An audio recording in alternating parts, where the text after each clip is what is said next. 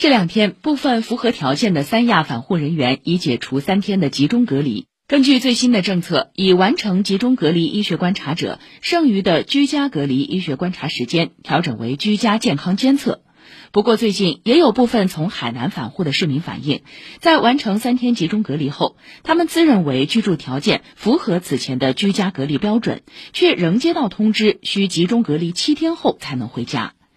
家住闵行古美街道的胡先生一家十三号从海口返沪，让他想不通的是，三天集中隔离期满后，原本期待能回家继续隔离观察四天，却被属地告知他家不符合居家隔离条件，必须在酒店继续集中隔离。在海口一直身处低风险地区，而且做了七天七检，结果都为阴性。到达上海之后就被闭环转运到了隔离酒店。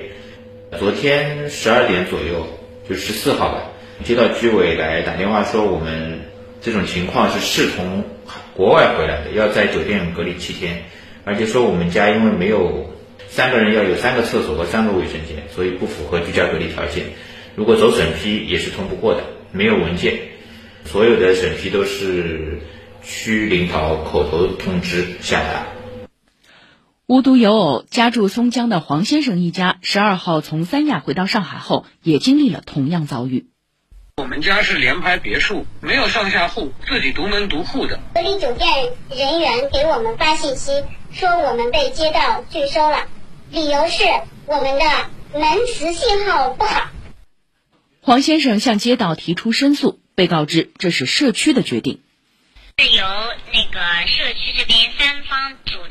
个核查小组，去核查你们家的一个居家隔离的条件是否符合，然后的话再做出判断的。对此，上海市律师协会行政法业务研究委员会主任曹竹平表示，任何防控措施都要有相应的法律法规的依据，严格遵循国务院有关防控方案的规定。那么，根据国务院今年六月二十七日发布的这个新冠病毒防控方案第九版的规定呢，它是里面规定了居家隔离的医学观察的要求，任何一级区或街镇政府或居委会不能也无权在这个规定上增加新的条件，否则呢就是层层加码过度防控。三言两语，晨间快评。现在播送一天撰写的快评：层层加码何时休？已完成集中隔离医学观察的市民，剩余的居家隔离医学观察却总是因为有些街道、社区的不作为而无法落实。自疫情发生以来，管理上的层层加码始终是大家讨论的一个话题。相比境外输入，从海南返沪的市民数量众多，面临的防疫压力更大。闭环转运力量统筹协调、社区健康监测配套服务保障等，都是摆在各区各街道居委面前的难题。